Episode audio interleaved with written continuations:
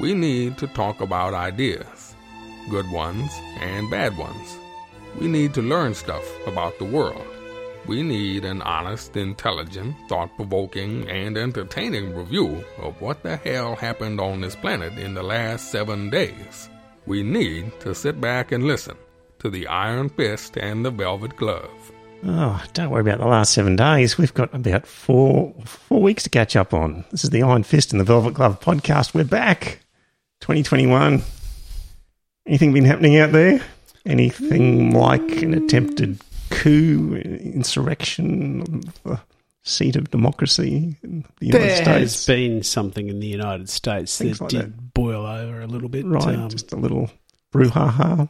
It was just a demonstration.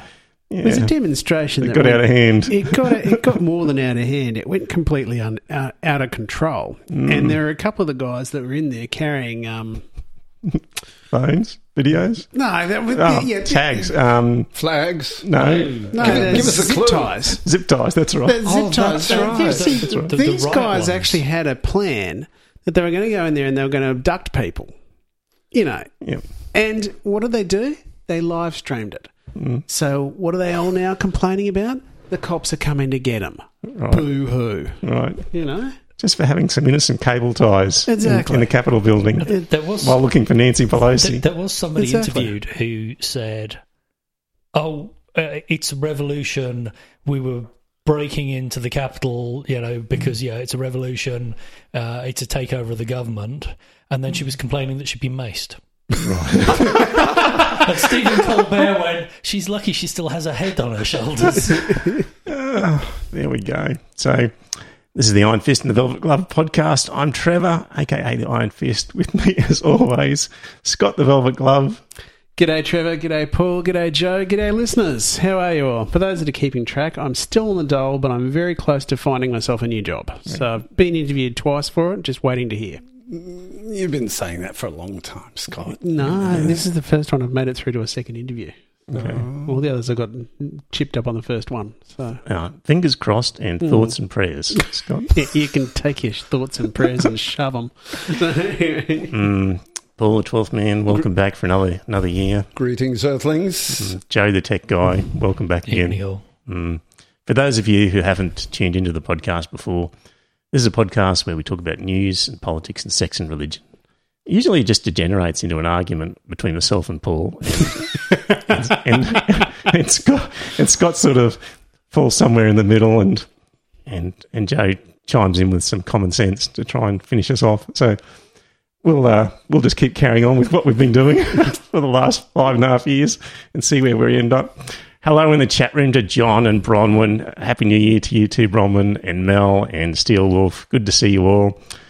Ah, you know, can we still do this? It's we're, we're out of practice, but hopefully, with our experience, we'll be We'll be fine. we'll be fine. We'll Yeah. pull it off. You haven't Yeah. even emailed us anything, so we're No. fine. So No, no notes because I figured. Well, obviously, we're going to talk about America and and what happened. So, um, you know, if you're listening to this podcast uh, in five years' time or something, and think, well, what point are we at? Well, it's just two days before the inauguration.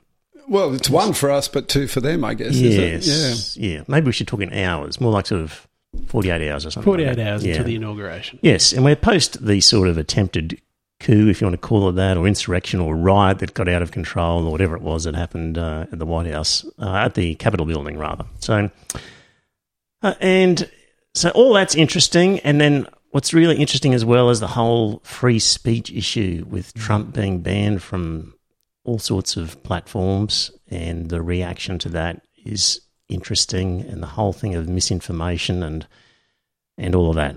And what else will we talk about? Uh, we'll probably talk a little bit about my interview with SBS to do with the Noosa Temple of Satan and oh, the national anthem and a few other things, depending where we get to. So we'll see how we go. Right, let's let's deal with Trump in the Capitol building. So, dear, dear listener, you might find this interesting or not, but we don't actually get together in between podcasts. Like we sort of live our own separate lives and just get together at podcast time. So we haven't really um, got our opinions or thoughts. I haven't heard anything from either of these guys about um, what they think. So Scott, you want to lead off with initial thoughts on the whole fiasco? What do you Oh, strikes you? it might have started out as a protest, but it quickly devolved into something very ugly.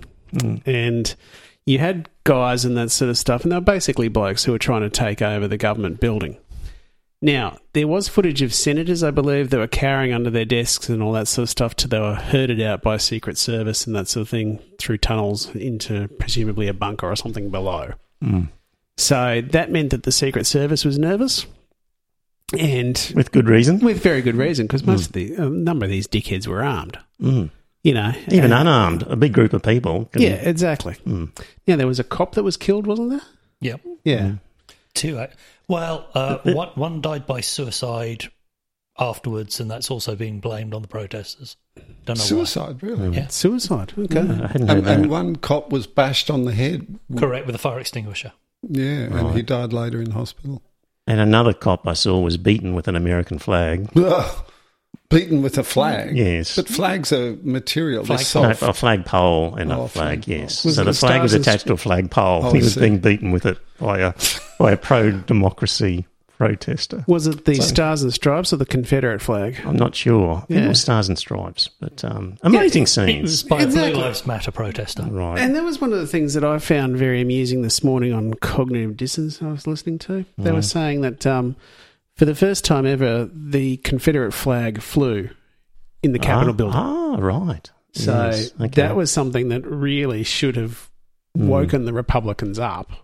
Mm, And they should have been out there condemning Trump and all the rest of it, and they didn't. mm. Now, 10 of them did vote to impeach him.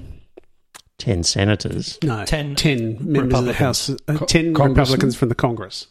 Oh, for the impeachment, right? Yes, sorry. they Yes, voted yes, for him to im- Yes. They voted to impeach him. yes.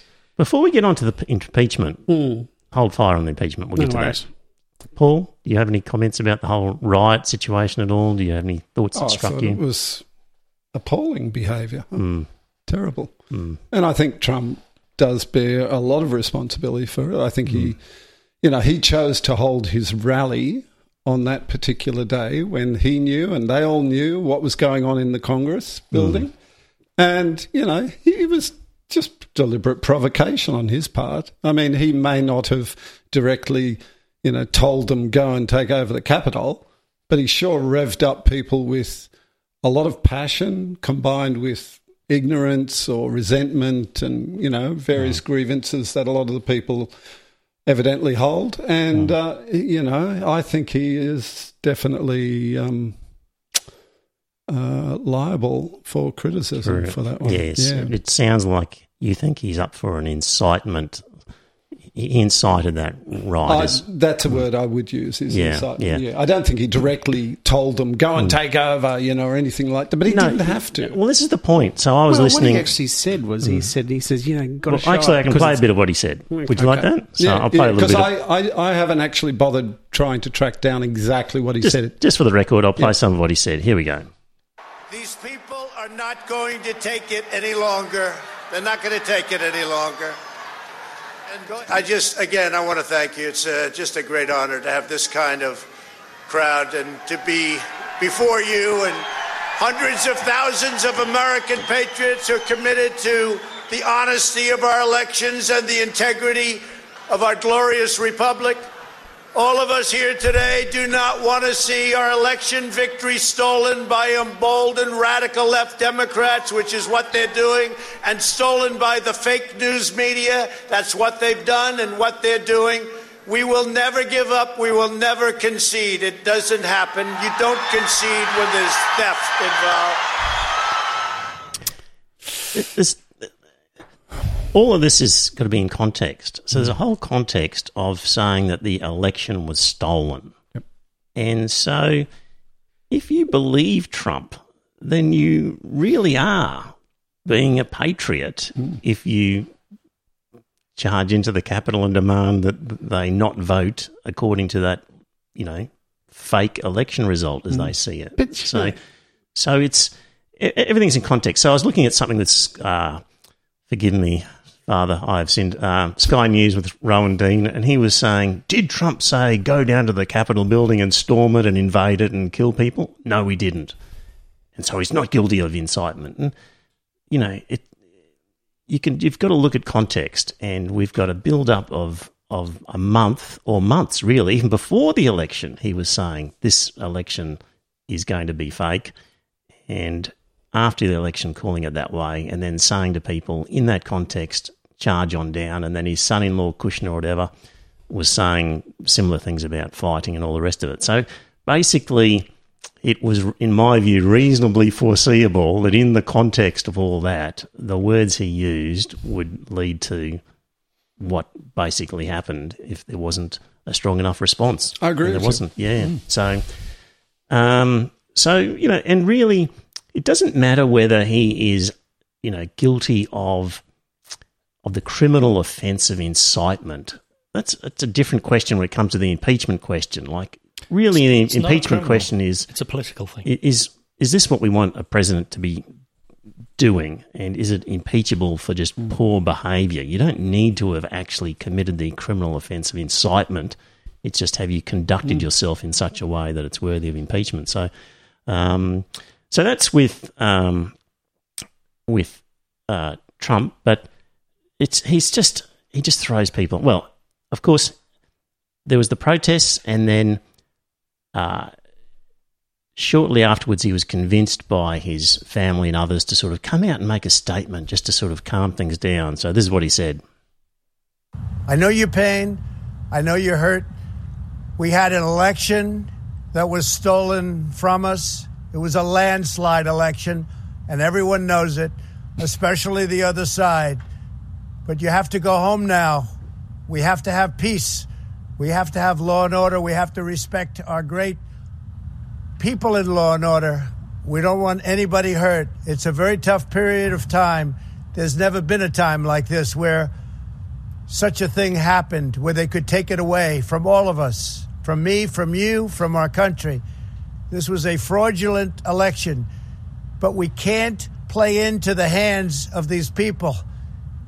We have to have peace. So go home. We love you. You're very special. You've seen what happens. We love you. You're very special. And then, when it looks like he's going to be impeached and he's in trouble and he needs to backpedal even further, what does he say? To those who engaged in the acts of violence and destruction, you do not represent our country. And to those who broke the law, you will pay. Nobody, nobody throws people under a bus better than Donald Trump. Like, and these people are shocked. He makes an art of it, doesn't he? These people are shocked that that he's done that. Yeah. And there's even comments where people would say, "Oh, that's not Trump. That is that somebody else has said that." Like, Yeah. I wonder where the real Donald is. Like, they've got some fake guy. out there. That's there. that Like, guy from Saturday Night Live. So, so he just says whatever he will save his skin at the time, Oh. and that these people can fall for him is what is the most amazing part of this. I think is is the credulity of Americans, and well, I'll mention it now because I my explanation of of this thing is you've got to understand Americans. They're not like other people. No, they're not. Like yes, they are. no, no, No, they've been brought No, up. They've been come brought up. They've been brought up with exceptionalism all their life. They've been They're not told. the only ones. Yeah, they've- Australians have. I mean, we've grown up being told Yeah, Australia is the greatest country in But the tall world. poppy syndrome as well. yeah. Yeah, we've also got that over here, Yep. whereas they don't. And they've also had this whole thing, and they've got a lot to be proud of. There's no doubt about that. Absolutely. They were the first men on the they were first men on the moon, mm. all that sort of thing. Mm. They led the way in medical research for decades, mm-hmm. and all that type of thing. They've dropped the ball over the last twelve years, I suppose.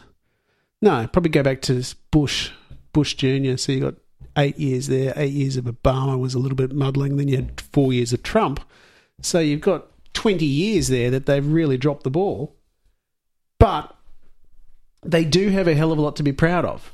But that what comes with that though is this American exceptionalism. We are exceptional people. We were the ones that won the Cold War. We were the ones that won the Second World War. Yeah, All but- that sort of thing. But, but in addition to that, they've got a way of of adulation with their leaders that I think is different to other countries. So, I was watching the Tiger Woods golf documentary, and it was interesting because there were just these grown men and women who were literally on their hands and knees on the fairways, bowing and and praising the guy for the way he hit a golf ball. And and they were, He's there were signs. phenomenal. He was, but there were signs, you know, Tiger for president, and just the complete adulation of the guy, the hero worshipping. That I just thought, I don't think that the French would do that, What about there was a documentary about the royal visit to Australia? right? They were, uh, you know, showing adulation to the freaking Queen. It's It's different though. I, I don't She- think she's to the tolerated. I mean, I know people were loving her, and Yeah, but that Diana. was, that was back in the 50s, though. no, Diana. Well, Diana was a different She was- story. she She, was, was a, a- an nutcase. object I of understand that. well. But, you know, that was one of those things that just and, is. and had she done a tenth of what Trump had done, she'd have been But, out. but, but it's not even about you know the um, the badness of Trump. It's just that the hero worshipping adulation. I think Americans are more susceptible to it and seem to just you know, the crowds where they just get so many people just rah rahing over their over their political leaders. I just mm. think it's uniquely American in its intensity and its breadth across the population. So they're prepared to just swallow whatever their dear leader tells them. Whereas I think other countries are more skeptical about their leaders and go, oh, Cynical yeah, even. Cynical. I would have thought.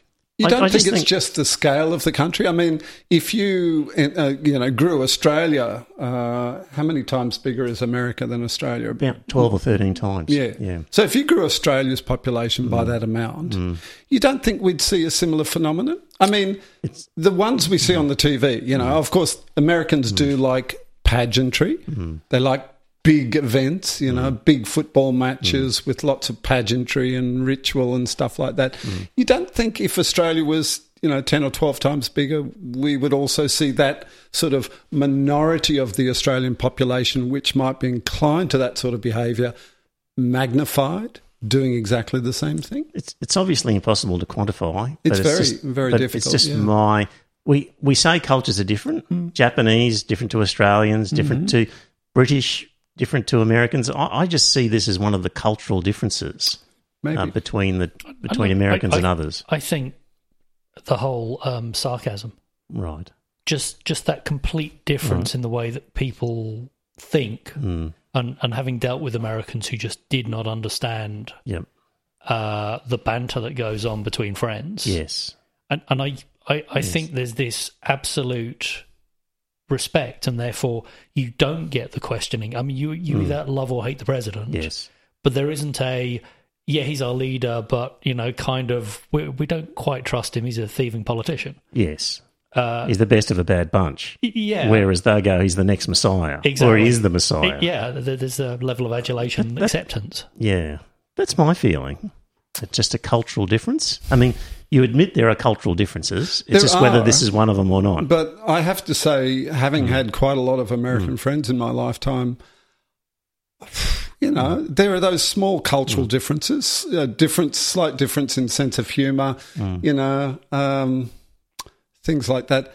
But I would have to say that the commonalities are far greater than the differences. I agree with you there, Hmm. but I think it's a difference between Americans but- and, and say British, Canadians, Australians, and New Zealanders. are very different to Yep. Americans. Yeah, Could you ever imagine Donald Trump being told off by a guy because he was standing on his lawn That's that right. he just sowed that's right. sowed seeds on? We did that story a, few, that was- a couple of months ago where Yeah. Scott Morrison was doing a press conference. Conference. Yeah, and he was he was Yeah.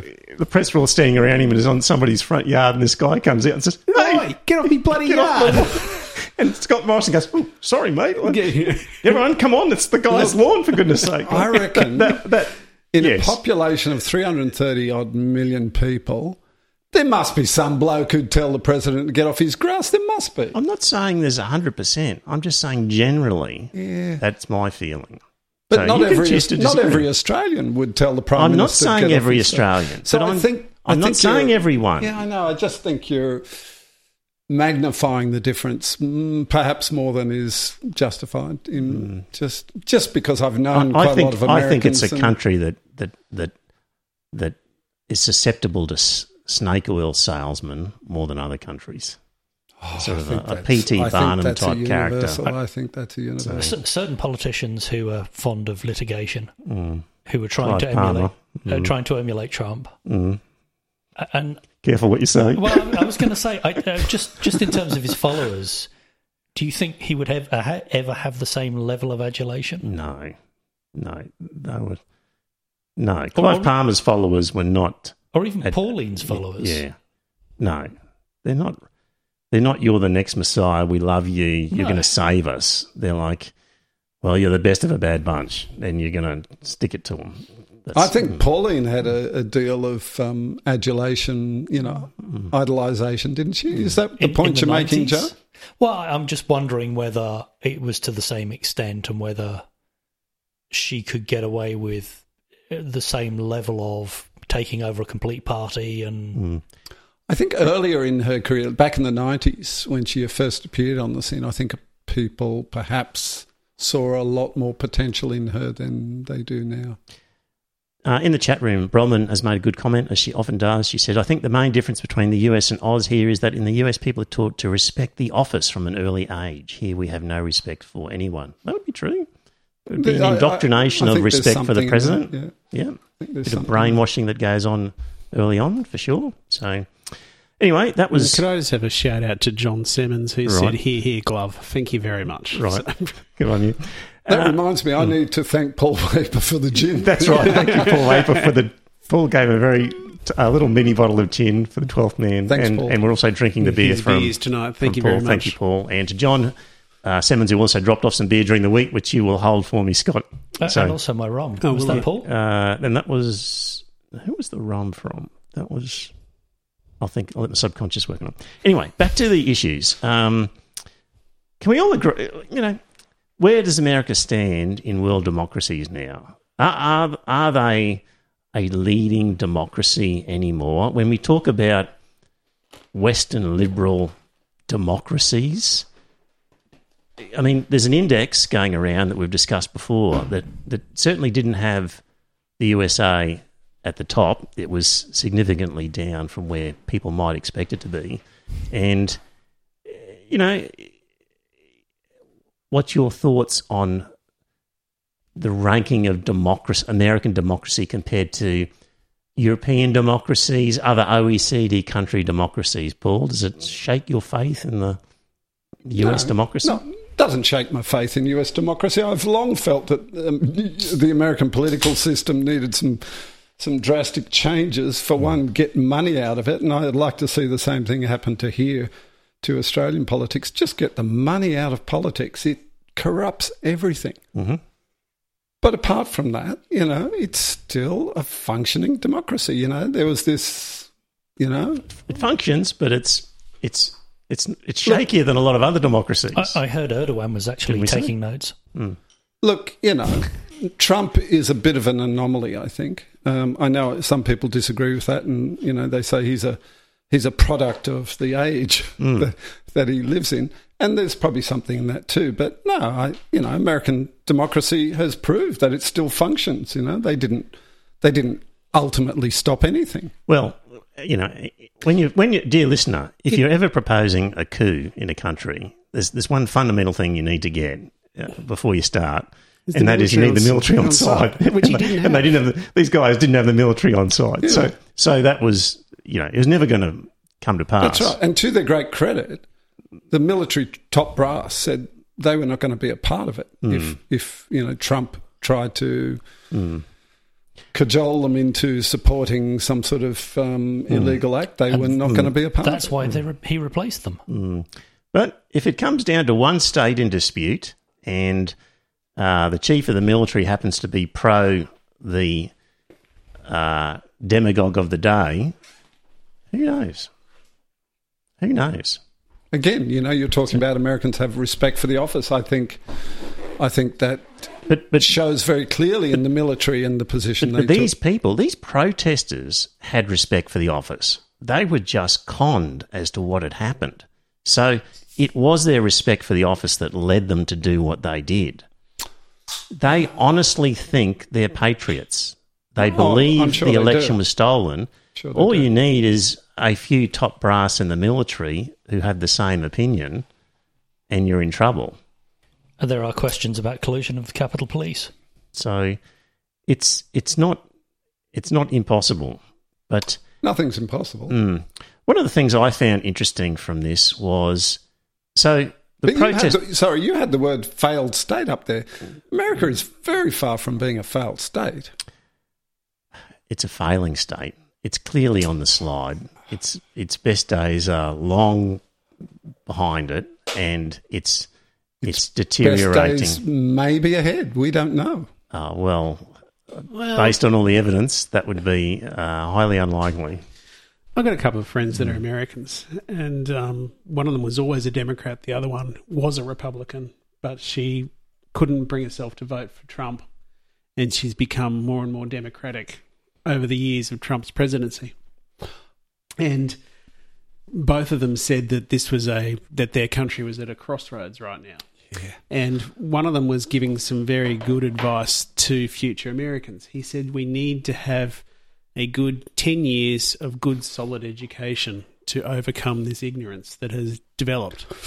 And Yeah. he's not convinced he's going to get that. Yeah, look, it's it's easy to catastrophize events like this. You know, Well, how about this statistic? I don't think Paul? we should read too much into Okay, it. so you could look at it this way: in that it was a riot that got out of hand. If there'd been enough police, it would have been stopped on the steps. They would have been just chanting and all the rest outside. But they did actually storm the Capitol building. Yeah, I don't and think somebody anyone was, was, expecting it. shot. Like it was a serious blow to the American democracy, that event. And they had their vote then in the House of Representatives an hour later, after, after that riot. Hmm. And amongst the Republicans in the House of Representatives, the majority of Republicans in the House voted to to not accept the Arizona result.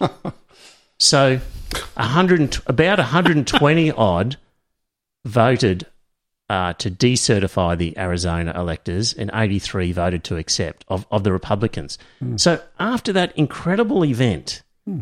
the storming of the Capitol building, the maj- two thirds majority of the senators still said, "Oh, that vote in Arizona, we're we're voting Of the senators or of the the, of the of the House of Reps in the the, Congress, yeah. yeah is I think the Congress is the collective term for the House of Reps and Senate, is I it? I think Or- they actually call the House of Representatives the House of Congress on occasion. But I'm not sure of the terminology I of Congress. the actual- Congress and the Senate, isn't yeah, it? but Well, certainly in the in the lower chamber, called. the House, Hmm. the majority, a two thirds majority of Republicans Hmm. still voted against a election result that was clearly legitimate. That and, and They're tribal, Trevor. but, but but so what I'm saying is, it's you find some tribal military chiefs and you're in trouble Yeah, maybe. because I could say to you, you, you might scoff and go, oh, "It'll never happen," and I could say to you, "Well, they're tribal, Paul." I didn't say could- never. I said I didn't think it was going to happen. yeah, yeah, you, you downplayed the likelihood of it, and and Yeah, and I still do. and and it is unlikely. I think the United States will crumble into a, in a into a dissolution of the of the republic. It'll it'll break into an east and west sort of situation at some point, but.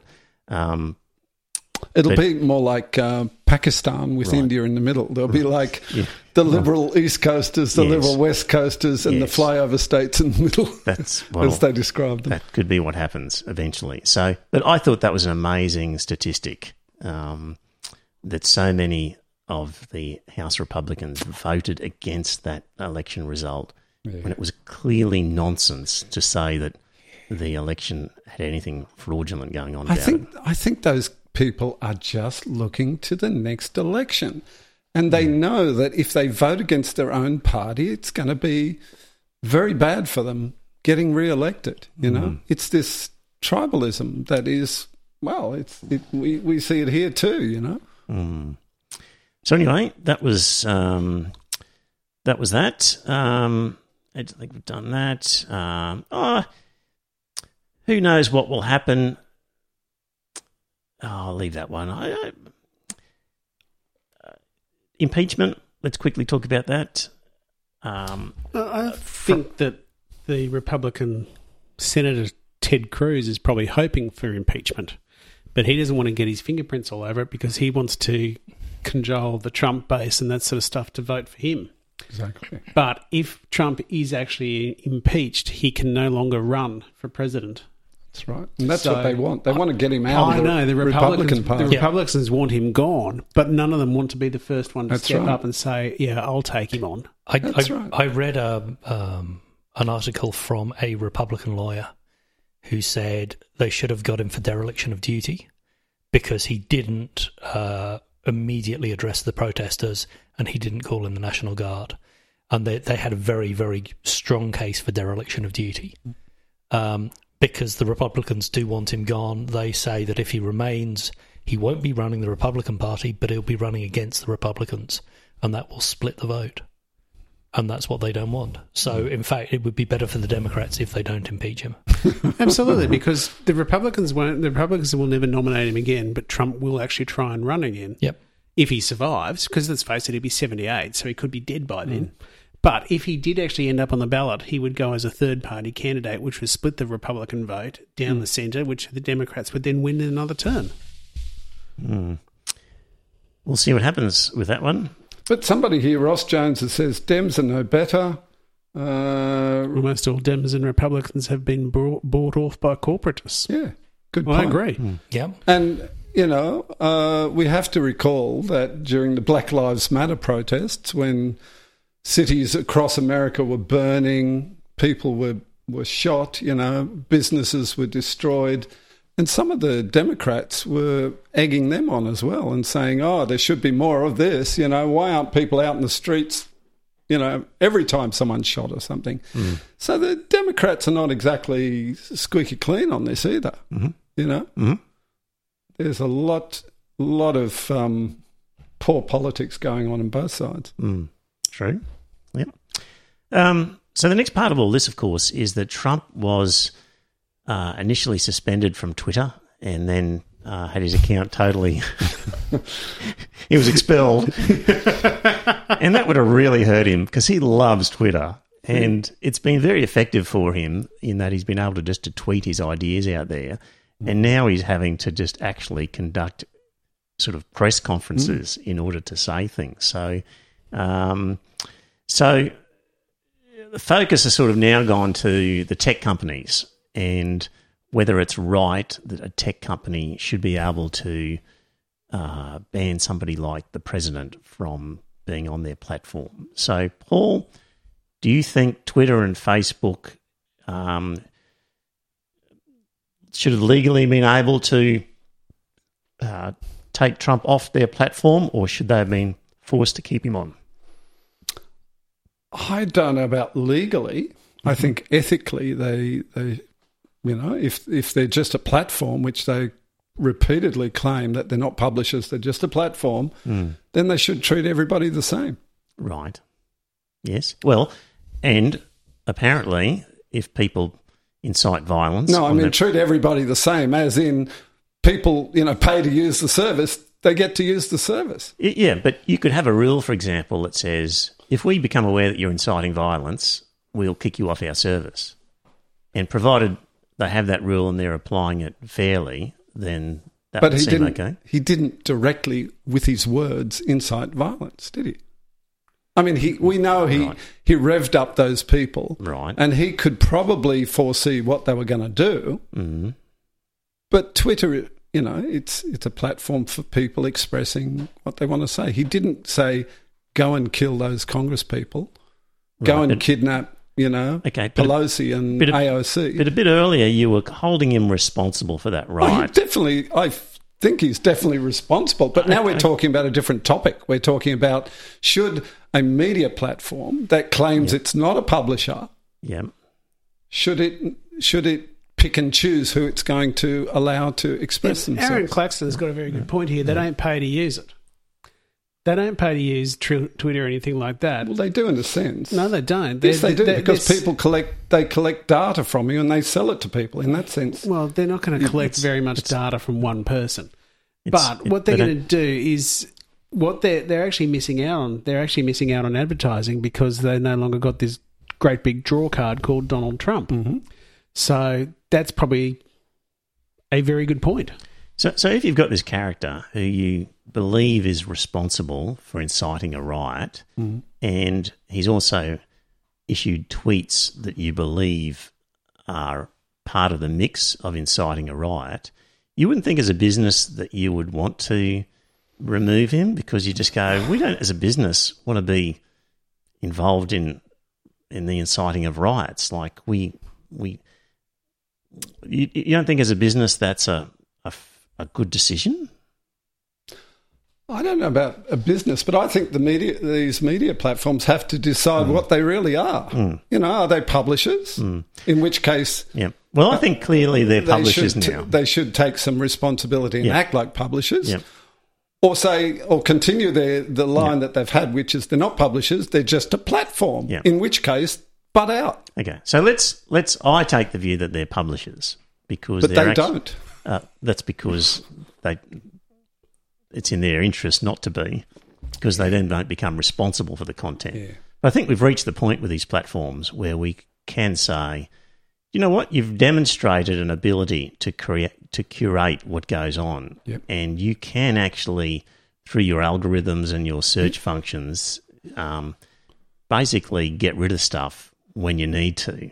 It seems so. You've really crossed over into a publishing type role, and therefore you have the responsibilities that go with that. So. What about the argument that the media created Trump mhm. by giving him the publicity when he was a rank outsider and giving him the publicity that he couldn't have afforded to bought or to buy? Well, that's probably true. Um, yeah, he's, he's a media creation for sure. So, Yeah. so you know, should we hold the media accountable? Uh, well, see, it's interesting. Like part of the whole build-up to the incitement argument is the is the groundwork that was laid with saying that the election result was fraudulent, and and it's interesting that that is kind of created a bonfire ready for an ignition later on, and on its own, his claims that the election was a fraud It's just his you- opinion, you- really. Isn't exactly. It? Mm. You're, you're tempted to let slide, and well, okay, it's wrong, but what harm can come from that? and then three weeks later, he goes, "You know all that fraud stuff that happened. Let's now let's Mm. now, um, storm the Capitol building." It, it sort of laid the groundwork for it. It's that's just con- that's problem. confused the issue. Same Um, problem we've always had with these, you know, big media companies is they wield a lot of power. And mm. if we say it's okay for them to, you know, block to- Donald Trump because mm. he's said things that they say are untrue, mm. there's literally no end to the stuff that they could say is untrue according to their own point of view. But they're not doing that to other people. They're only doing it to selected people. You know, for example, we know uh, Erdogan in Turkey.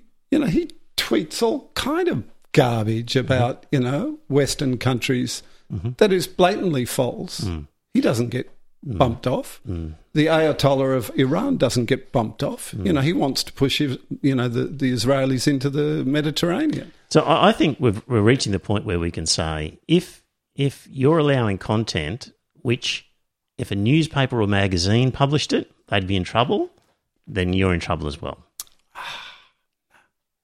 Sorry, I think it should be very, very difficult to stop somebody from expressing their view publicly, mm. whether it's Trump or, or anybody. I think it's better you know what these people are thinking, you know? Mm.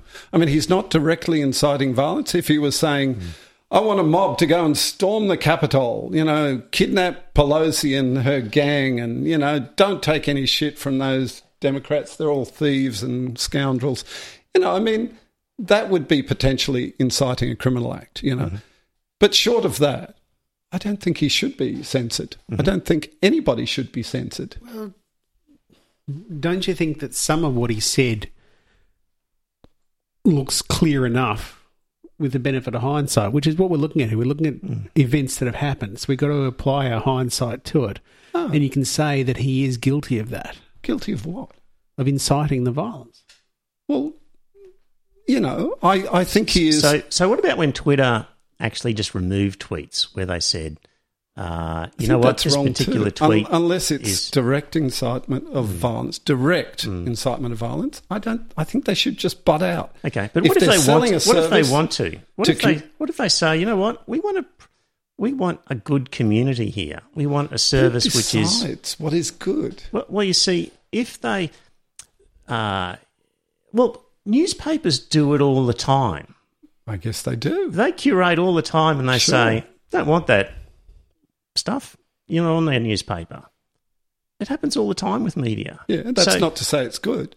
Uh, well, it happens though. So why is a if we accept that these guys should be classified as publishers, Mm-hmm. then why can't they just like uh, the Courier Mail say, I, I don't want that particular article, I'm not going to publish it because we just choose not to. It's and if you don't like it, I think what's going to happen here is we've already seen people abandoning these platforms and going to these more obscure ones like Parler, which is now being sort of delisted. But Exactly, and that's the power of the big but, ones. but there's a whole bunch of other sort of platforms. So we're going to get to a position where if a platform um, disqualifies too many people, people will just leave and go elsewhere. But And- where are they and gonna go? Well, they're going to If they're the- going to end the up in a bunch of if the big ones. ones decide Like, like these these new competitors are going Hmm. to steal our business, they'll do it, what they can to stop them from prospering, won't they? so, if, for example, the right wing feels it's not getting a run What's on the right wing?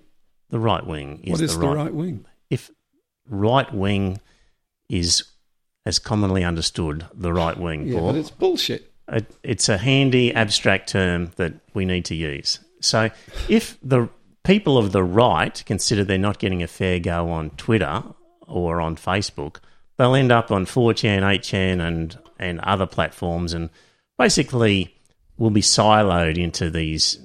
That's the future, is platforms will disintegrate into silos of echo chambers of, of what you want to hear. Yeah, which and, and will be say, a worse situation. They'll don't you think? advertise themselves as you know we're we're the new right wing Twitter. Come over here and join your other right wing friends. And in the same way that there are right wing radio stations and right wing news shows and all the rest of it, we're just going to disintegrate. And I think if, don't you think that'd be worse though?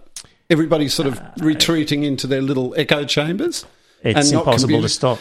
Which is why I think the big platforms should just say, we are not a publisher and continue saying that, but actually act like they're just like a telephone company Well, conveying well, the message. That'll be their business case. So some of them will go, you know what, we're not going to interfere. We'll we'll have a wild west here, That's and, what they should do. and the, the market will decide. That's what they should do. Just say, um, okay, we're we're uh, you know conveying people's uh, expressions. Hmm. We're not. Um, what's the word you use? Publishing, No, no, no. Um, col- col- not collating. uh, Um, curating. Curating, yes. Right. Not curating. yes. We just you put it up, Hmm. we we convey it. That's what they should stick to. Well, some will, and they'll see whether they get enough business from it. What they'll find is perhaps advertisers won't be attracted to them or whatever, and others will create little minor offshoots. Um, and it'll just be, and eventually, I think we'll have to reach the point where, with these sorts of platforms, we'll need to break them up anyway. We'll need to say to something like Twitter, um, you need to set up Twitter A, B, and C, and break up the, the monopoly power of these guys. The, the biggest problem So, at the moment mm. is um, interworking. Mhm. They all have their own proprietary protocols. Mm. So if you leave one platform, all of your friends can't see you on the new platform. Mm. And until they're forced to mm. use a uh, universal interface where you mm. can move between platforms, Right. you're not going to get the competition. yeah. Well, it'll ev- it'll happen over time. I think it's like young people are not on Facebook, for example. No. It- it- nobody in their twenties is. They've got a Facebook account, That's maybe. not true. It, it is true. My daughter, old, old Yeah. people use. Yeah, it's it's a. I It's, have a whole bunch of friends in their twenties on Facebook. the, the, most twenty year olds are, are are totally inactive on Facebook. Instagram is the place, apparently. Yeah. So Look, I, I'm aware of that, and Yeah. I know my daughter is uh, in in her early 30s. You know, she seems to prefer other platforms, but she still uses Facebook. But maybe she's an oldie now, is she, in her, in her 30s? Yeah, in her thirties. Yeah, But I know she liked Instagram She for must a be while. old. She's over 30. Yeah. because it's full of um, it's full of boomers who are wanting to watch what their kids are doing, and they leave embarrassing comments on their photos and all the rest of it. So the, Apparently. the younger twenty year olds just yeah, the younger twenty year olds have just abandoned Yeah. Facebook. Look, so. a, couple of my friends on Facebook, um, one American, one Australian, said, "Oh, you know, I've had it with Facebook. I'm migrating to Parler or something else." And then, of course, next thing you know, Parler's been derailed because uh, the big companies won't um, carry its Mm. um, service. But um, what I said to one of them, this this one American Facebook friend of mine who's puts up quite interesting things. We have some interesting chats sometime, and he, and he's uh, he's quite cynical about politics, about American politics, and and he just wants to boycott all the big ones, you know. But I said to him, "Yeah, I, I could follow you to this other platform, but ninety nine percent." Of my online friends are still on Facebook. Mm-hmm. So where does you know? So it seems pointless to me. Mm-hmm. You know, mm-hmm. I mean, I, I enjoy that interaction, that communication with people. Not that I'm communicating with all of them all the time, but, you know, I don't want to just sort of dump them so that I can go and talk to one other guy mm. on a different platform. You know, it mm. seems completely self defeating. Saw an interesting article by Josh Bornstein, who's a lawyer from Maurice Blackburn, and his article was titled "The Myth of Free Speech." Uh, so I'm going to read bits of it. Interrupt when you're ready. Contrary to suggestions otherwise, Voltaire would have applauded the decision by Twitter and Facebook to suspend the access of Donald Trump to their platforms, much like John Stuart Mill, the British philosopher and guru of classical liberalism. Voltaire supported criminal laws against libel, slander, incitement to violence, and treason. Mill is credited with developing the harm principle, under which laws restricting personal freedom should be promulgated to prevent harm to others. So the decision of Facebook and Twitter to suspend Donald Trump's access to their platforms was consistent with the harm principle. It was designed to avoid further terrorist violence.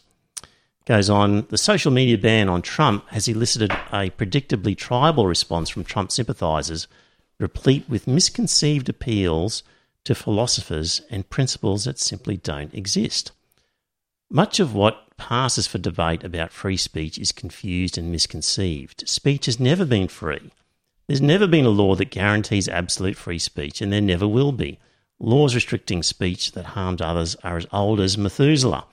The Ten Commandments prescribes bearing false witness against your neighbour. Since when is the Bible, the, you know, the, But- the but an defender of free speech or any kind but of it's an example of an early law oh, against Jesus Christ. free speech. Like- Bornstein's really scraping the bottom of the barrel to have to take something from the no, Bible no. to support his argument. No, but he's just making it. He's, he's saying it goes back. The oh. restrictions on freedom of speech go back that far, is what he's And the. Ten Commandments are 2700 BC. So- Sorry, 2,700 years old. 700 BC. Yes, roughly. So, so he's just saying the idea that speech is free uh, is nonsense. and It's, that, it's and a that, modern concept, though, well, well, isn't but, it? but no, but what he's saying is these modern philosophers supported the restriction of free speech where it was causing harm to others. Do you imagine So- so- the Enlightenment philosophers, Mill and Voltaire and them, do you, do you imagine they could possibly have imagined what we are living with, with all these media platforms? Did you just hear what I just said about Voltaire and Mill? Yeah.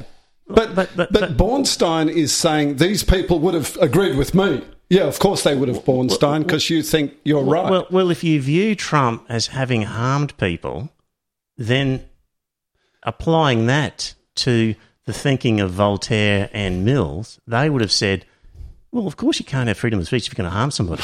Now, the question comes down to That's the highly level of- speculative. Highly speculative. well, well, well, they're saying the principles that these guys had wasn't that it's a, a free for all freedom of speech under all mm-hmm. circumstances, it's limited. In the context of what? The 17th century. in the context of harm.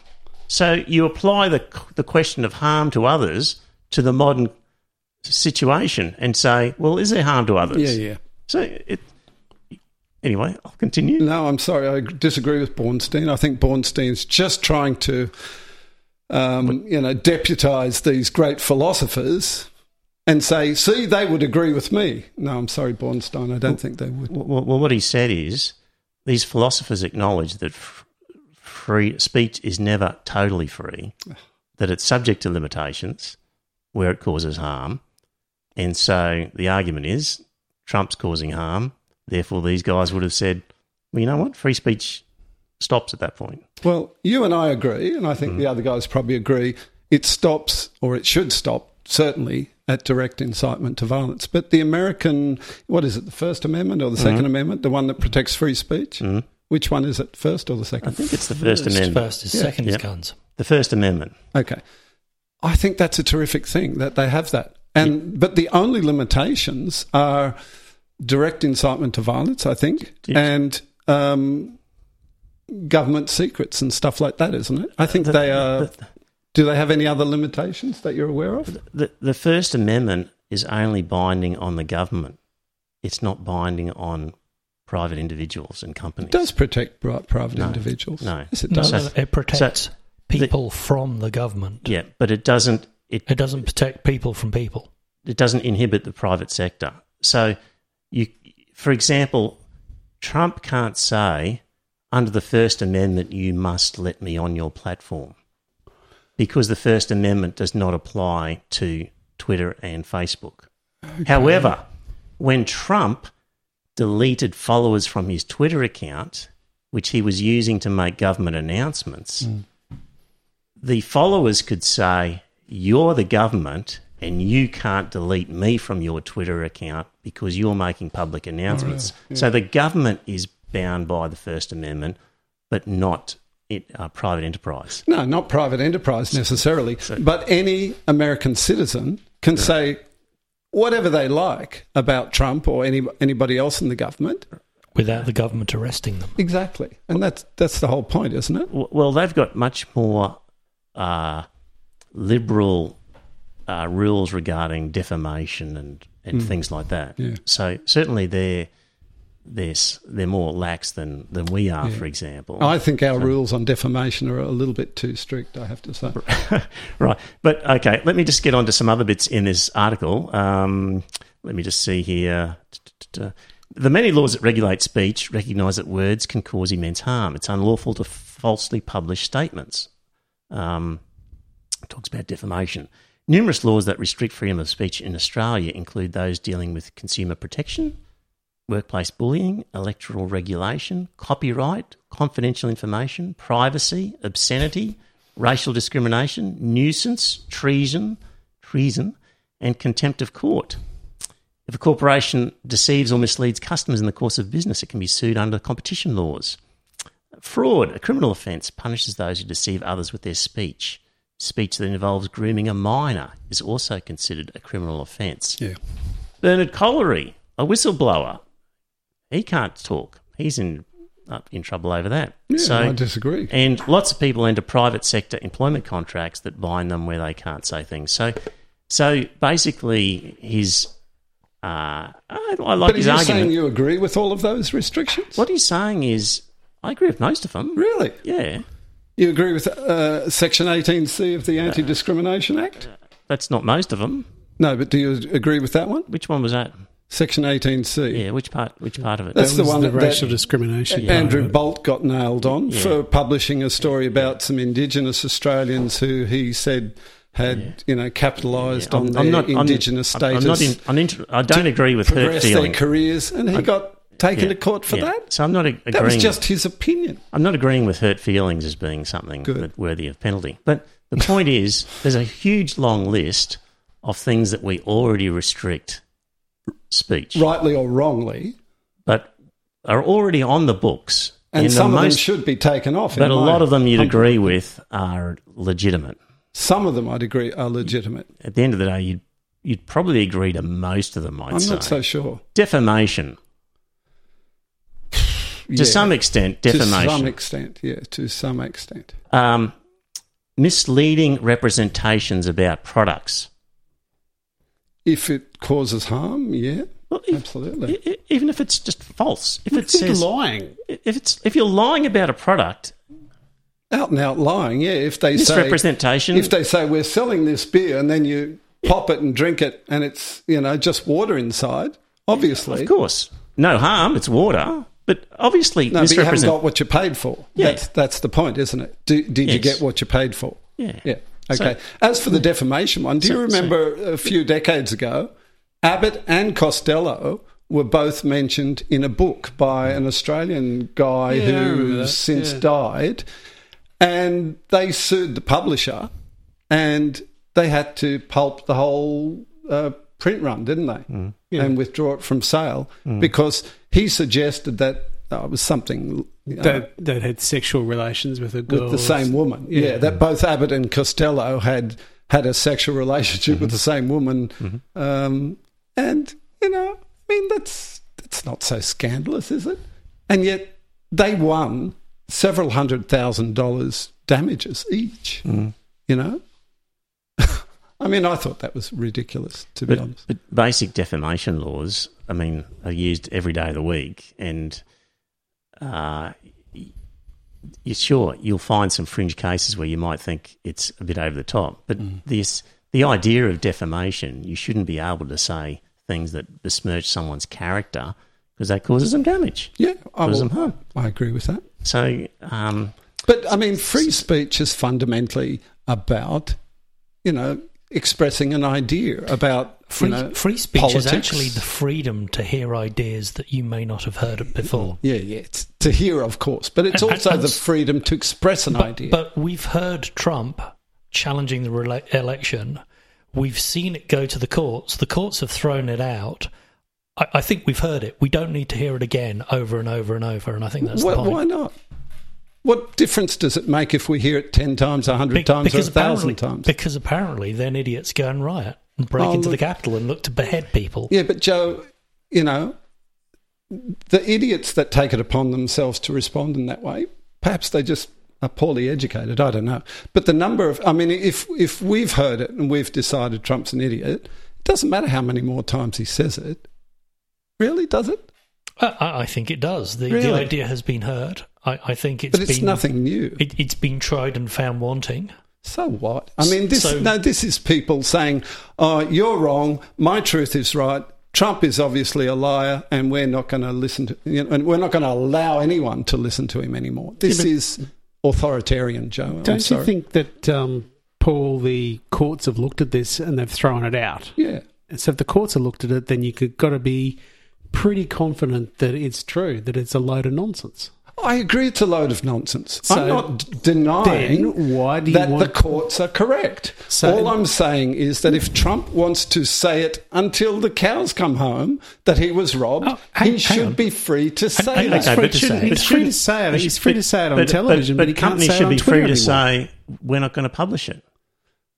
Well, that's that's a separate issue, of course. Be- Well, that's the issue that we're talking about because the ins and outs of what Trump did and how much was incitement is quite murky. It and it's, and it's murky, difficult. And we don't want to get into the woods of it because it's a difficult line to cross. It is. Whether he committed incitement in a criminal legal sense is, is a tricky one. But the, Very. the issue I'd like to address is he's got the right to say it, Hmm. but private businesses have the right to say, we're not going to publish your shit. Legally, they have that right. And, and morally, that's a legitimate thing to say as well. Like, Morals are very flexible, you know. You, Mm. you according to your moral framework, you, you, you seem to be suggesting Mm. that they have the moral right to do that. yeah. My moral framework might be a little bit different. Pro- and- provided they apply a rule evenly. So, for example, if they said, we're going to um, ban you because you incited violence, but then they let a whole lot of other people have comments that incite violence, then that's unfair discrimination. So, provided you've got a rule that you apply evenly, then. Um, and you're not guilty of unfair discrimination, then you should be able to apply the rule. You could say, look, we're a platform that just deals with knitting. So if you want to put some shit on here that's not about knitting, guess what? We're not going to publish it. Off you go somewhere else. Like Yeah. so so If it when were when it- a platform it- for knitters, yes. but it isn't. No, but the point is, a platform can make rules and say, here's what we're here for hmm. A, B, C, D, and if you do X, Y, Z, you're out. Hmm. And provided they apply that rule evenly without discrimination, it's perfectly legitimate. Now, hmm. another company might come along and go, guess what, everybody? We're not so restrictive. We don't do that X, Y thing. If you come here, you'll never be kicked off. And who knows? People may flood to them and go to them instead. And the, the, ultimately, um, people will decide. But um, that's that's how I sort of view Look- this. And I, I like this article that says speech has never been free. Oh, it's well, always had restrictions. Beside the point. I mean, no, no, it's a we haven't always had motor cars. We haven't always had a lot of things that we have in the modern world. That's completely irrelevant that it wasn't in the Bible, for goodness sake. Give me a break. But it's got nothing hold, to do with it. People hold up uh, speech must be free as some sort of almost a sacred sort of Yes. yes, almost Not a sac- sacred. Sacred is a religious concept. yeah, but, but- no, but the value verging of on a sacred, speech. a secular sacredness, and and the point is, the point is, it's never been. It doesn't Um, always have to have been anything, Trevor. and- that is completely and it- irrelevant. And it, no, it's never been, and it is not now. oh, it is. never, well, it should be. No, no, but It's it- a modern but you've already admitted that there's lots of instances where we would restrict it because of defamation, fraud, grooming, pedophilia, A few. all a whole bunch of few. A uh, few. terrorism activities, a whole host of reasons why.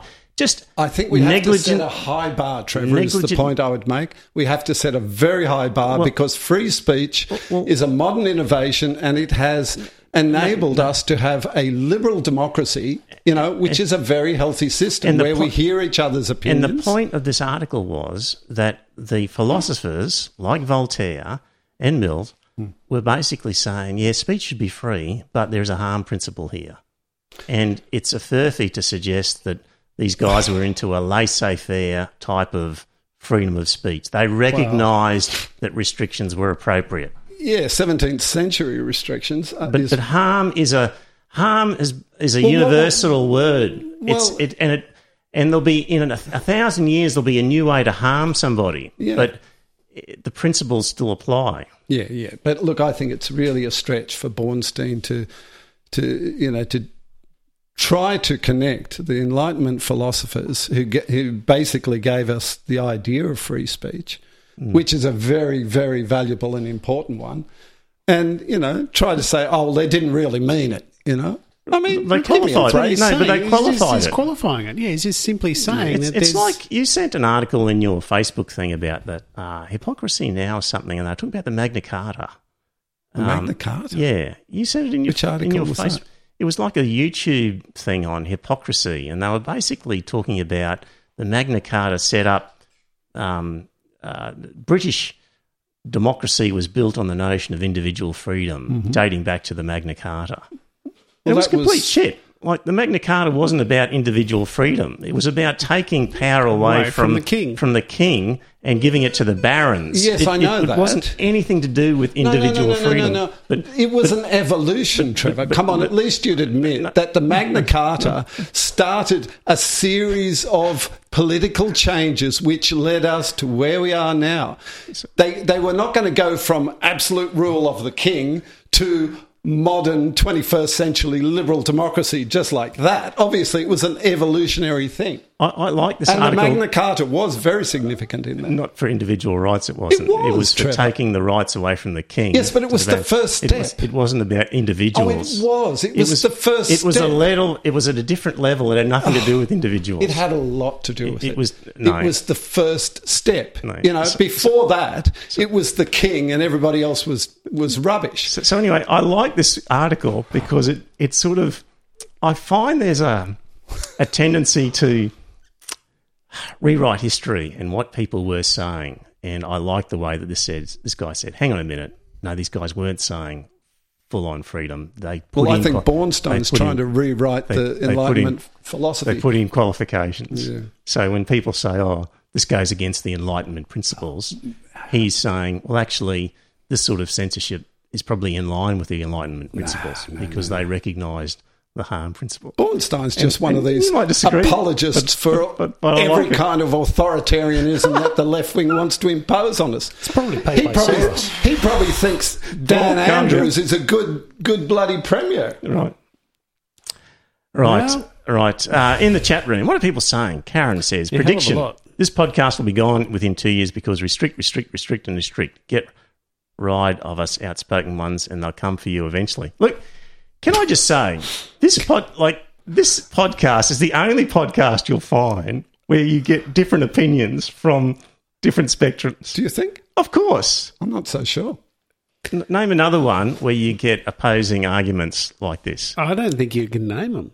I, I don't listen to that many, so I, I really couldn't say. But there Most must of be them others. are bubbles where people are where the where the guys are just agreeing with each other all the time, and they get guests on with interviews who they agree with. So th- this is, you know, And then Brendan O'Neill's show is one of those that's a very, very close favourite to that. right? Yeah, He only brings on guests that agree with him. yeah. Actually, um, and and Sam Harris uh, said something about this. Let's let's let's just calm things. Sam down. Harris does occasionally get people on that don't altogether agree with him, Yeah, though. yeah. yeah. Uh, Um, I'm going to play a bit of Sam Harris here. Mm-hmm. Just let me play this. It goes for a minute or so, but it'll give me a chance to look through the chat room as well. Here we go. And the new media landscape has not helped matters. What I think I've seen in many of my fellow podcasters and writers is the phenomenon of audience capture. My friend Eric Weinstein came up with that phrase for undoubtedly an older phenomenon. But it's when you begin telling your audience what they want to hear and you get rewarded for it, and the cycle becomes self reinforcing. Hmm. So some of this is probably inevitable right? We all gravitate toward messages that we like and to people we find persuasive. And these people tend to keep doing what works. You know, it's nice to be liked, especially when the business model depends on it. But audience capture is a real problem, and I've consciously guarded against it. Ever since I discovered that whole sections of my audience were outraged by one or another position I've taken, I decided not to be concerned about that and not to do anything differently. And I don't think I'll ever understand those of you who claim to love what I'm doing here on the podcast and who have read my books and followed my work for years, who imagine that I would have been a fan of Donald Trump or wokeness. I mean, both of these grotesque objects are the antithesis of everything I care about. Both are purely divisive, purely misleading. Both represent a near total embrace of error. Trumpism and wokeness are like two doors leading to alternate hells, from my point of view. And between the two, I think I've offended 50% of you in the last few years. And many of my guests have done likewise. We really need careful, principled, intellectually honest people to help sort through the rubble now and begin building again. Which is what we're doing on this podcast here, because people do get upset with you, Paul, and they we get I know. comments, and and I just say to those people, look, it's really important to get alternative views, and you give like Karen is in the Thank chat room. Trevor, for defending me. Karen is in the chat room saying, um, you know, ex- comments kind of in line with what you're saying, and I say to Karen, well, Karen, I've got Paul here doing his best to give your your view, if you like. So I think we do a good job of at least exploring a range of opinions as best we can. And Julia, yes, we need a female voice on here, and you're welcome to come on. So just get in contact. So and it'd be nice to have somebody young, like a 20 year old, uh, of um, as well. So if uh, you're in the leafy western suburbs on a Tuesday night at 7.30 and you can make it here, that would be great. So, if you um, can't, you can always zoom in. yeah, it's just difficult. I If know you're it's difficult. It's not ideal, but it Yeah. could be. It, It's probably a way around it. Yeah, but I'd like to invite Karen on. She's Yes. pretty uh, tech yes. literate. Yes. And uh, Karen, if you're Karen. listening, Karen, why don't you mm, zoom in one night? Yes. There's an invitation, Karen, if you're if you'd like to. So, all right. Well, what are we up to? Uh, yeah, One hour hour and 40 minutes. Yeah, but I think um, actually, One hour and nine minutes, actually. okay. Let me just. Have we, have we said all we want to say on that Where's issue? Mrs. Fist tonight? She's down the Gold Coast. She's left me alone. So she's not going to knock on the door. So Boys, boys' night tonight. that's it. Yeah. okay. Um, All right. Well, we can come back to that stuff at another time. Let me just. Oh, patrons, by the way, thanks to uh, Paul Evans and Wayne Seaman for your annual donations. Thank you, Greg Clark, for the $66.60. Thanks to David Cox for a Christmas bonus donation. thanks to Daniel for a link. Thank you to the other patrons who continue to support the podcast. Uh, during the break, I was interviewed um, by SBS to do with the Noosa Temple of Satan. You did a very good job, too. uh, Yeah, it was a good interview. yeah. Well done, Trevor. So there's a link on Facebook if you haven't been delisted from Facebook and you're able to access it. um, and it'll be in the show notes. So there you go uh, as well. So you can listen to that. But basically, it was a bit of a story about uh, how the Noosa Temple of Satan has managed to get its name put in the chapel at the Sunshine Coast Hospital. And um, and then we're talking about things like religious instruction classes and and basically chaplaincy by Satanists in hospitals. And in the end, uh, they also interviewed an imam who said, "Oh, "It's terrible the idea of Satanism. Like you know, Islam teaches that Satan's bad, and we." We certainly say to our people, have nothing to do with it. Yeah, they're all And- my, uh, not all. I've- shouldn't generalise, but some Muslim leaders or religious people are more scared of Satan than the, than the Catholics, aren't they? Indeed, yes. And then, um, and John Dickson was also interviewed. He's, um, uh, and at the end, um, this is what he had to say. I'll just play the the clip. Who's John Dickson again? He's like from Sydney Anglicans. He's he's sort of a He's theologian. the Centre for Public Christianity or something. he really takes the Bible very seriously as a scholarly thing. Like, um, He's a nutter, in fact. um, so yeah, A that's nutter? yeah, Yeah, he's a nutter. yeah. He, he takes Certifiably. he, he A takes a very Well, if you take if you take our views, then you'd say that he's a nutter. Yeah, look, forgive me, Scott. I hmm. just really don't like the idea of calling people that you mm-hmm. have a you know philosophical disagreement with a, a nutter. I think that's kind of degrading. You know, Of course, it's degrading. It's meant to be degrading because but- these people want to. These people want to impose an Iron Age book as being the ultimate word. Before you worry about insulting John Dickson, just have a listen to this. Here I've we go. heard it, yeah. Okay, we go. and they are now trying to get chaplains in the hospital. And frankly, they're going to be about as useful to people sick and dying as the local knitting club. In fact, that's probably an insult to the knitting club. No. so look, it's uh, lame. What he said is really lame, but I wouldn't call him a nutter. He's just not really managed to break out of that. You know, religious frame of reference that he mm. lives in. well, that's the whole point.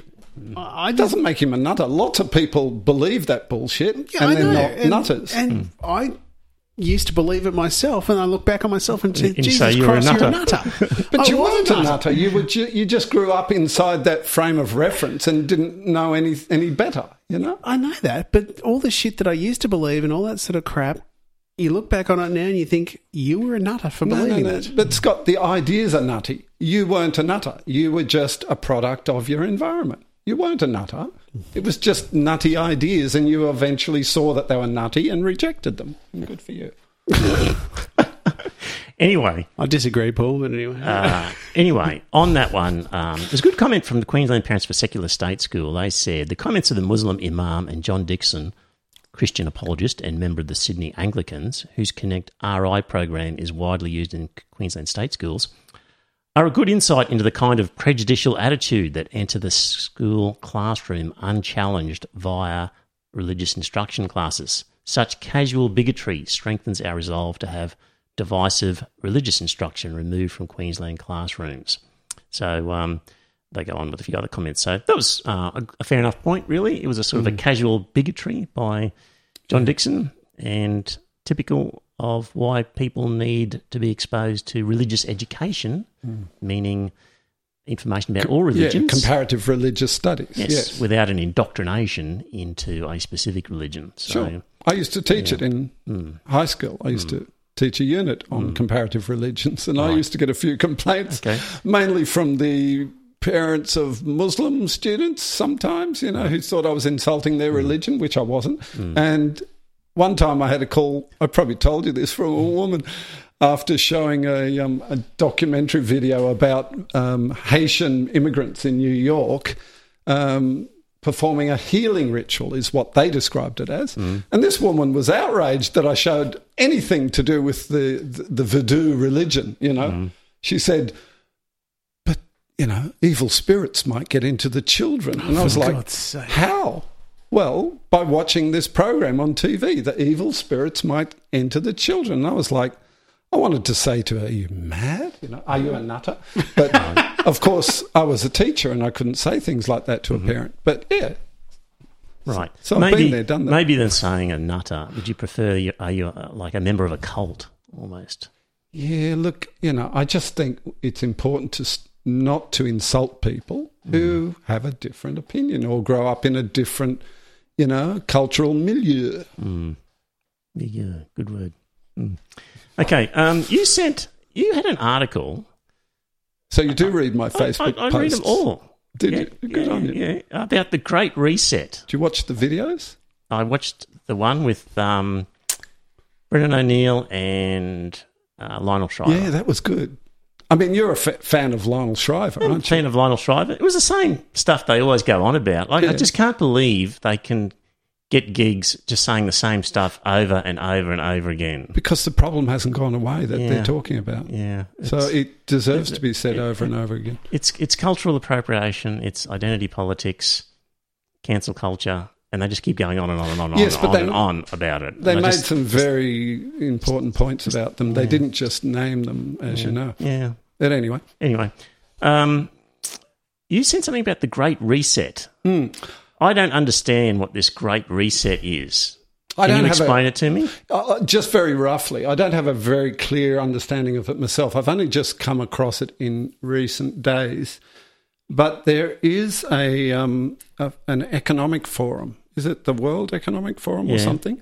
Which is a group of economic elites and political Mm-hmm. elites who get together and they are trying to, and people like Prince Charles of all people. Yes, and and it was basic, and and and they were proposing on paper a sort of a rejigging of the world Yes. um, based on technology and Yes, but they were things. also suggesting that the um, 2020, you know, events where populations were basically, you know, cowed in, into staying at home for weeks at a time and where, where populations with all these supported the the, the sick and vulnerable. Yes, and, all these so-called and help- emergency and- measures and where out- perfectly and helped out each other. perfectly healthy where- people where people were put out exhibited of work, community spirit. had their businesses trashed because a few politicians and a few you have you to stop because I keep interrupting you. myopic, you know. So is that the Great Reset? bureaucrats. No, I'm asking about the Great Reset. They, they were suggesting that they could take advantage of these new opportunities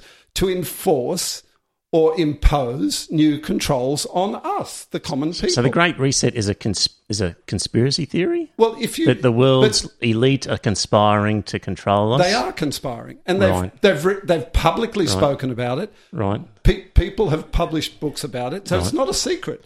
You see, people when you say conspiracy, people say people tend to think, oh, it's some kind of secret business, and and you've discovered it, and it, and nobody else knows. It's not at all secret. It's completely out in the open Right. And and how are they controlling us? by imposing new controls. Exactly. Right. I mean, And- it's and just it's- like there's a coordinated. Uh, well, e- they effort. want to coordinate it. They Right. want to make it a coordinated global effort to, to, to, to shape us into the kind of people that they think we should be. Okay, I'm going to have to read up on the Great Reset. Yes. It's it I sounded think we all will. I, d- Yeah. I don't understand it well right. either. Okay, because I read the article, and I still didn't understand it. It was all very nebulous and vague. I think there'll be a lot more on it Right. coming out. Okay. National anthem. We wake up one day, and turns out our our Prime Minister Scott Morrison declares that uh, instead of "We are young and free," we are one and free. Yeah. What He just declares it. Yeah. How does that work? How that that is not the Prime Minister's It's not his prerogative. role, is it? No. I, I Whether you with agree with it or not, it's not his role to change the national anthem just How by does it go? his- Ein Volk, Ein Reich? Ein Volk, Ein Reich, Ein Führer. Yeah. What's that? Ein Reich, ein Volk, ein Führer. One people, one, One country. country. one leader. okay, we're on, we're on the way. there we go. Anyway, I just uh, It's one of those things. I I didn't really have a big problem with it. I can understand why they've done that. They want to get rid of what young and that sort of stuff. They're pandering to the indigenous people to say that um, we're not young and free because you know the indigenous um, society dates back tens of thousands of years, and we've gone with one and free instead of I, young I and think free. it's a perfectly good idea. yeah, But I just don't want it coming from our prime minister. no, it should have come from a debate in Parliament, shouldn't it? Just some sort of resolution of more than one person. Yeah. Um, please, that's just arrogance a bit to come out and say, with the "I, Scott. Morrison, have declared I'm changing the national anthem." I agree, Like, and that was where it was wrong. I think they mm. should. I think you should have had a parliamentary debate so that you would have had the Greens, Labor, and Liberals and that sort of stuff standing on one side, and then you'd mm-hmm. have your nutters like Pauline Hanson on the other side. If mm. if he could be that decisive, maybe he could have done that about marriage equality. Mm. Yeah, but he abstained from the vote in the end. Right. Now, um, just for a bit of fun. Uh, oh, actually, I heard about this from uh, my daughter-in-law over the holidays. Did you know? You know, with the with the pill, the traditional pill, you don't. The women don't take it for a period of days, like Correct. five or six days, Yes. and they get a period during that Correct. time. And do you know why Yes, it's designed like that? Go. uh, to to more accurately mimic the natural bleeding cycle, so that it would be accepted by the Catholics. Indeed, when they designed the pill, they could have made it that you just keep taking the pill and never have a period. And in order to placate the Catholic Church and to try and get them on board, they designed it with this with this break in the taking of the pill for the for the Pope to try and get him on board. But the Catholic Church rejected its use anyway, didn't they? Indeed. So it was a waste of effort anyway. But how many billions of women over the years have had to I know. put I, up with that? I was going to say I know lots of women who don't. Yeah. Who just take it through. So there are alternative pills now that are designed to just keep taking it. But I found that incredible that um, that that was So designed to placate the Pope at the time. billions of dollars that these women have had to spend on sanitary products and all that sort of stuff that they Yes. wouldn't have had to spend. Yes. Oh, And- and Jesus just Christ, that is ridiculous, isn't it?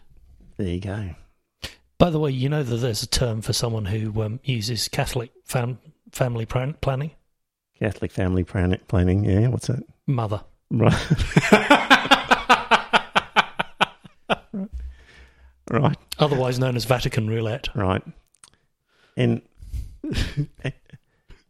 we haven't spoken about penises for a while, but we'll just briefly mention one penis.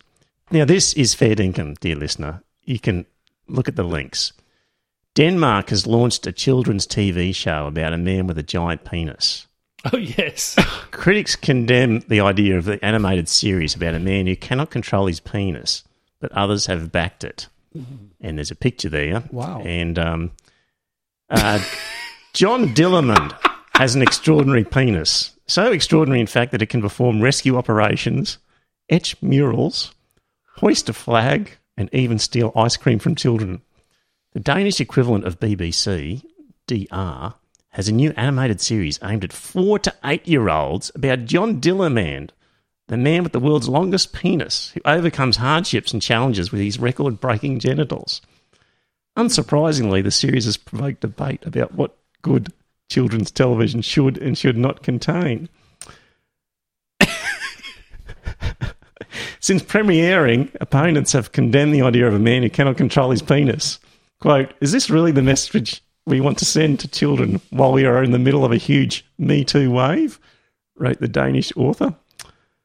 Um, Christian Groes, an associate professor and gender researcher, said he believed the program's celebration of the power of male genitalia could only set equality back.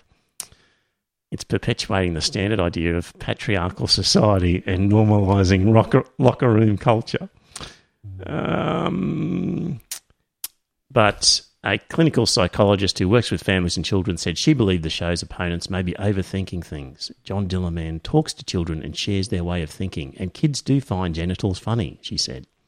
The show depicts a man who is impulsive and not always in control, who makes mistakes, like kids do. But crucially, Dillermand always makes it right. He takes responsibility for his actions. When a woman in the show tells him he should keep his penis in his pants, for instance, he listens, which is nice. He is accountable. I agree with that person. I think they're overthinking it a little bit. Anyway, um, Australia has a um, a children's book author who's written books about underpants and stuff like that. right. Uh, you, you know the one I'm talking yes. about? Yes. And that was a bit suggestive, you know, Um, but yes. nobody got their knickers in a knot over that one. Uh, Not the same as a man with a giant penis. well, exactly. My mum bought a book for my daughter that was um, Who Flung Dung, which was yeah the, all the creatures in the jungle Yeah. trying to figure out who flung dung. Yeah, Right. Um, um, yeah, and four, the point five, four five year olds find that hilarious. exactly, and the point made, they're, they're little kids. They find this sort of stuff funny, and when they grow up and they learn, you know, the reality of the world, it's it's just like something that they watched when they were kids. It's no big deal, really. I don't think there's anything so terrible about it. Bronwyn says, "Do you mean the day my bum went psycho?" Maybe that's it. Well, I reckon we've come to the end of uh, our first episode for 2021. Good to get back in the saddle again. It was, yeah, and the two of you didn't manage to beat each other up, which was very good. So We never do, do we, No, Trevor? that's right. Yeah. So look, I said at the beginning, it's a show where Paul and I just get into arguments, and and you are somewhere in the middle. But lately, you're more on my side, Scott. Well done. Or maybe I'm just becoming more persuasive. I am very much on your side, I think, Trevor, because yeah, I, I Because I'm a nutter. you said it, not me. Um, I don't understand where you're coming from half the time, Paul. But anyway, it's That's fine. all right. Anyway, I'll, I'll send yeah. you more links to read. New South And, Wales, um, I think. no, I do read them, and that's. Hey, did you get caught up in New South Wales or not?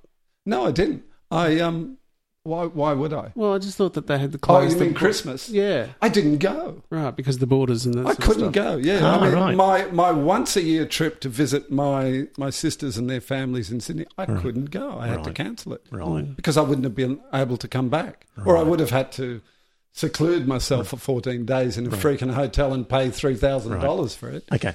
Oh, Give one me a other break. thing. I've got a lot of information about uh, e- economic performance of countries depending on whether they've controlled the virus or not.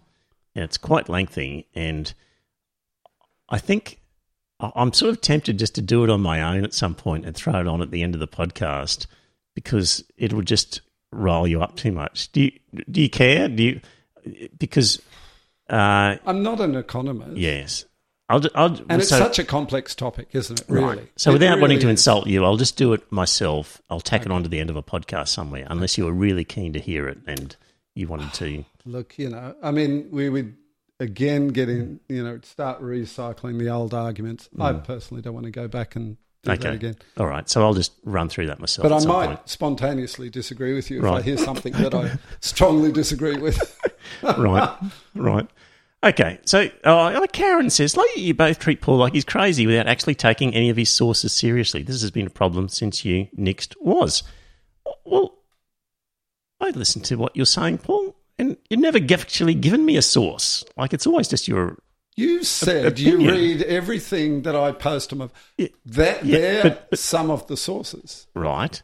And most of them are spiked on spiked No, online not. or No, Spectator no. or anything like Yeah. that. I A, think- a lot I- of them are, but not all of them, Scott. Yeah, but I've I when you say it doesn't take his sources seriously, I actually read them. I read them, Karen, better than Paul does because I'm sh- no, reading. he- no, he doesn't, I'm, Karen. I'm reading them because I'm wanting to poo-poo them. so I'm actually Yes, reading them. And that's part of the problem, Trevor. And- You read them with a bias instead of opening your mind Mm-hmm. and just trying to learn something from it. Mm. And, you know, Rather than think, just accepting well, them blindly like Paul does. See, that's the sort of comment which is really unwarranted. I don't Right. accept anything But- but- blindly, and to insinuate that I do is. Ex- I know you're only joking, Joe, but it, it really, it really is a rude But, comment. but, but, but hang on, this is the sci- the scientific method though. Is people publish a paper in a scientific journal, for example, and and it Scott, will. I mean, Trevor, Yeah. I know how the scientific method works. You don't have to explain it to me. That's mm. patronising. But the point is, people will have a vested interest in an alternative view, mm-hmm. and they will uh, examine that article very closely. And the mm-hmm. person publishing it knows that other people are going to be critical if they can find a hole in it. Yeah. And that seems perfectly legitimate. It's legitimate, obviously, to find a hole if you can find a hole. Yeah. The problem I have with you is if you read something Mm-hmm. you disagree with, it's automatically either right wing or it's some fringe dweller. You know, you don't take them seriously. Mm. No, as, no, but you see, I give the but I just don't say, "Oh, that's wrong." I actually give the argument why, and I give the evidence why. So if I was just to say, "Oh, that's wrong," I disagree. Yeah. But I actually come up with supporting evidence for what I'm well, saying. Yeah. Okay. So I think that's I think that is taking it seriously. So Yeah, but what about you know? I mean, you know, with the COVID business, Mm-hmm. and some very, very eminent scholars Mm-hmm. published that thing, the Great Barrington Declaration. You immediately poo-pooed them. You said, Mm-hmm. "Oh, they must be fringe people," no, you no, know. no, no, but then You I did. showed you, or they're right wing, or they're taking money from Koch or something like that. well, you know, well- I mean, that's not an open-minded look at other people's arguments. But it's perfectly legitimate to say what is motivating these people. Who are they funded by? Oh, What is their motivation? It's legitimate. And But- and but- then to say, are there a bunch of even more number of experts who are saying something completely different? Yeah. And is it in fact the case that the title of the article is actually quite different to the substance? yeah. So uh, And, and well, you know, as we've discussed, the, hmm. the Spectator is not a newspaper. It's hmm. an opinion hmm. publication. It's just people writing an essay on a topic that I don't know they choose or the editor asks them to write about. So it's not factually. I mean, there could be wrong facts in them. I'll I'll give you that. But I mean, the point is, you you you go to it with a jaundiced opinion at, from the beginning. You've got Yeah, this. but, I, but I pick up the Murdoch paper and I, left I is pick it right. up. But if I pick up a, if I open the commentary section, the opinion section of the Courier Mail or the Australian, yeah. I I immediately know that I'm being subjected to propaganda. Oh, see, that's your attitude again. But what if it's true? Well, it might be true, and it Then I should be, true. aware of it, and I should be very conscious of But it. you can say that about any of them. That- the and, I, and, Guardian, you, and you can exactly. And I would ABC. say, I would, told I me would you don't think the ABC I- is biased. I, I would say to you the same thing. You pick up a publication and you go, "What is the flavour of this publication?" Okay, somebody sends me an article from Breitbart. Hmm. I go, Breitbart. So why not just read it first? No, but you need to know whether you're being subjected. Look, if somebody sent you an article from uh, the Liberal Party, Yeah, a press release from the Liberal Party about their economic policy and how wonderful they'd been doing in terms of the, the, the economy over the last four years, you would go, This is from the Liberal Party. Of course, they're going to spruce this up in a misleading way that's going to benefit the Liberal Party. yeah. Okay. And, and what So I would a do is number of look the- for parts of it so that I a- agree with so a and num- parts I disagree. But so a number of these outlets are nothing more than propaganda outfits for for the, for the Liberal Party, for example. and the Guardian is a propaganda outfit for the Labor Exactly. Party. Exactly. I don't deny Greens that. Uh, exactly. I don't deny that. You Do you have really to be, think so? I, you don't. I don't deny that. You have to accept when you're picking up the Guardian that you're going to get something that's pro left, pro identity politics, pro cancel culture, Yeah. and so again, you have to. You you, sh- you should bear that in mind as you look at it and go. This is an organisation with an agenda. What is people's agendas? Yeah, but I think you. when you go to a used car salesman, uh, when you go to a financial advisor Yeah. and you say, oh, you've recommended these products to me rather than these, you- you've recommended products A Mm. rather than products B, what's the commission? Do you get more from products A than products B? I want to know. And that would be a relevant And why? question for a financial advisor. but we're talking about information. No, it's about what's in the what's the agenda and what's driving the interest of the person who's telling you something. You need to know what their drivers and their interests are. Look, I take your point, Trevor. My, my point is that you set up roadblocks in your own mind before you even get to the article. but but Let me just finish, just for a moment. I think it's Mm. healthier to take the article, read Mm. it, decide what do I think about it. Do, Mm. I, do I agree? Do I disagree? Where do I agree? Where do I disagree? Why do I disagree if I do? Mm. And then maybe, you know, oh, well, it is from The Guardian or it is from The Australian or whatever. Mm. So they tend to encourage writers that lean left or Mm. lean right or whatever. But I don't think it's Paul, fair, you fair to me- go in with this Paul, suspicious Paul, attitude can I interrupt you? before you even begin. You sent me the uh, link to the YouTube video of Brendan O'Neill Mm-hmm. and Lionel Shriver. I didn't send it to you, but I think you saw it on my Facebook Yeah, page. okay. So I watched it. Good. And I and I went, well, they've talked about identity politics, they've talked about cancel culture, they've talked about cultural appropriation. I'm all good with what they said. No argument. Great. I proved my point. I can read something and analyse and go, all right. And that was from a podcast, no, a YouTube video from the Centre for Independent Studies. Yes. Right wing group. Well, I think that's debatable. Anyway, there's my point. Conservative, So certainly. I'll, I gave a pass mark to that particular one because I had no issue with it. So when you accuse me of always um, picking out the the uh, you know approaching it with a blocked mind and not being able to accept it, I give you that to you as example A off the top of my head, Okay. where I've been able to say, oh, I think I'll give that one a pass mark. Terrific, so- Trevor. You're making progress. So, um, see, the point is, I'm able to provide evidence and sources when I disagree with something. Well, I look, don't just say. I, I had evidence. Paul, we, and we're going round and round circles, and there's not a good way to end a podcast. I So- had evidence and sources for, for my COVID argument, and all you did was say, well, they're right wing. They're, they're what did you say? Fringe. They're fringe. Oh, they can't be. They, they, we can't take these people seriously. This is this is basically what you were saying about them, and they were qualified, eminent scientists, uh, I've you were said, just dismissing them as no. fringe, right wing. Paul, Paul, I've said to you, here's the problem with um, COVID. What is exposed is that there's actually been very qualified people who have come out with position A, and there's been a multitude of very well qualified people who've come out with position B Yes. that's quite different. yes.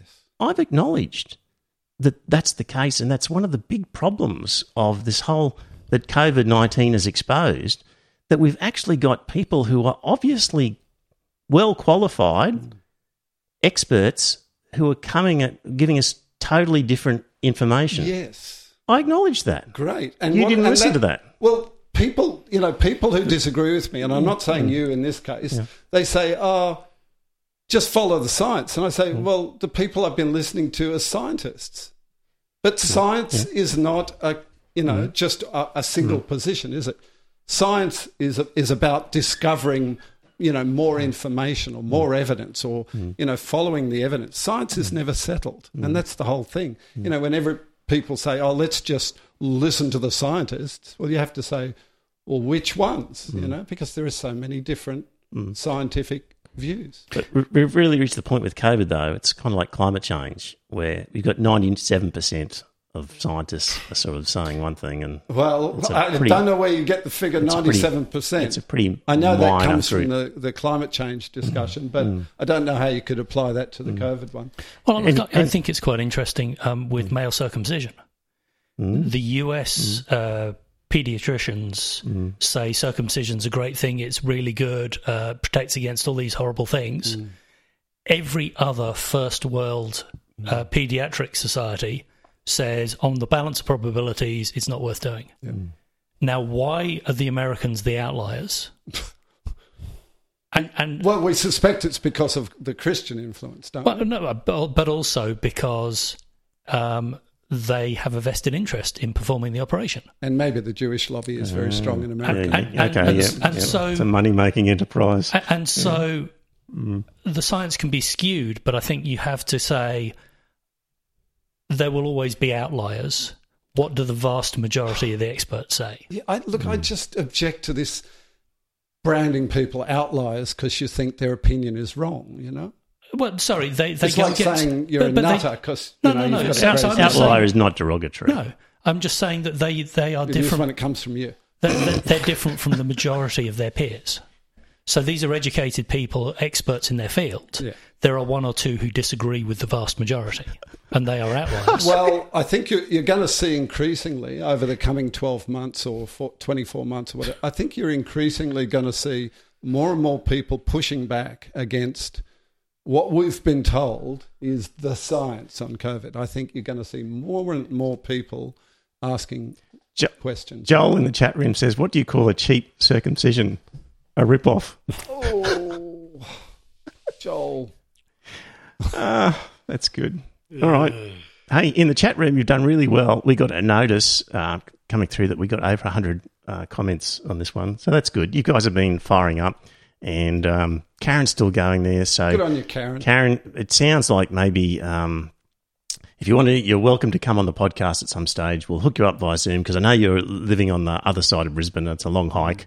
So, um, and to anybody else out there who's really wanting to take us up on our issues or support the 12th man who's. all right. Well, oh dear. uh, that's all for now. We'll talk. We'll be back next week. We will. Same bat time, same bat channel. See ya. Thanks for tuning in. Bye now. And it's a good night from him. Are we off? Oh, now. Very good, gentlemen. Honestly, there no other podcast gets into arguments like this. Seriously. Yeah, I don't, They- they I'm don't. curious. There must They, be no, some. they don't. They don't? I Really? can't find them. No way. Oh, well, we're, we're providing a service, a much needed service to the world then. Absolutely. I He's know not Trev. to con uh, no, people. no he, he, Big Trev is as honest and straight as he is big. Well, dear listener, did you enjoy that episode of the podcast? If you did, I've got a favour to ask. Uh, first up, tell some friends. Let them know about the podcast. You'll be discussing something at some time, and you might be repeating something I've said. And when you're talking to your friends, say, hey, I heard this on this podcast, and it's worth listening to. And maybe pick an episode that you think's a good one and direct them to it. Like, grab their phone and go to their podcast app and search for Iron Fist Velvet Glove and subscribe on their behalf on their phone and uh, and just put the word out. The other thing is you could become a patron and support the show. So if you go to our website, you'll see a link to Patreon, and there are some different options for subscribing and paying per episode. And really, the amount that you pay depends on what you get from the podcast. So there's different levels ranging from a dollar fifty Australian to I think ten dollars and various ones in between. It's really what do you think it's worth? Is it worth a cup of coffee? Uh, is it worth more than that, less than that? Whatever you get out of it, because not everybody gets the same. Maybe you don't listen to the whole thing. Maybe you never talk about it with people. Maybe you really couldn't care less half the time whether the podcast is there. It just it'll be different for everybody. So if you get a lot out of the podcast, contribute a bit more. If you don't get much, contribute less. But in any event, you can subscribe there. If you don't like the idea of a regular subscription, the website has a link to a PayPal donation. So you could just do a one off donation every now and again. So there you go. It'd be good to uh, spread the word, get a few more listeners, and that way, look, if we ended up getting more listeners and more money, we could do maybe a second episode or more special episodes, provide some more content. So it's up to you. If you think it's worthwhile, let people know. Thanks.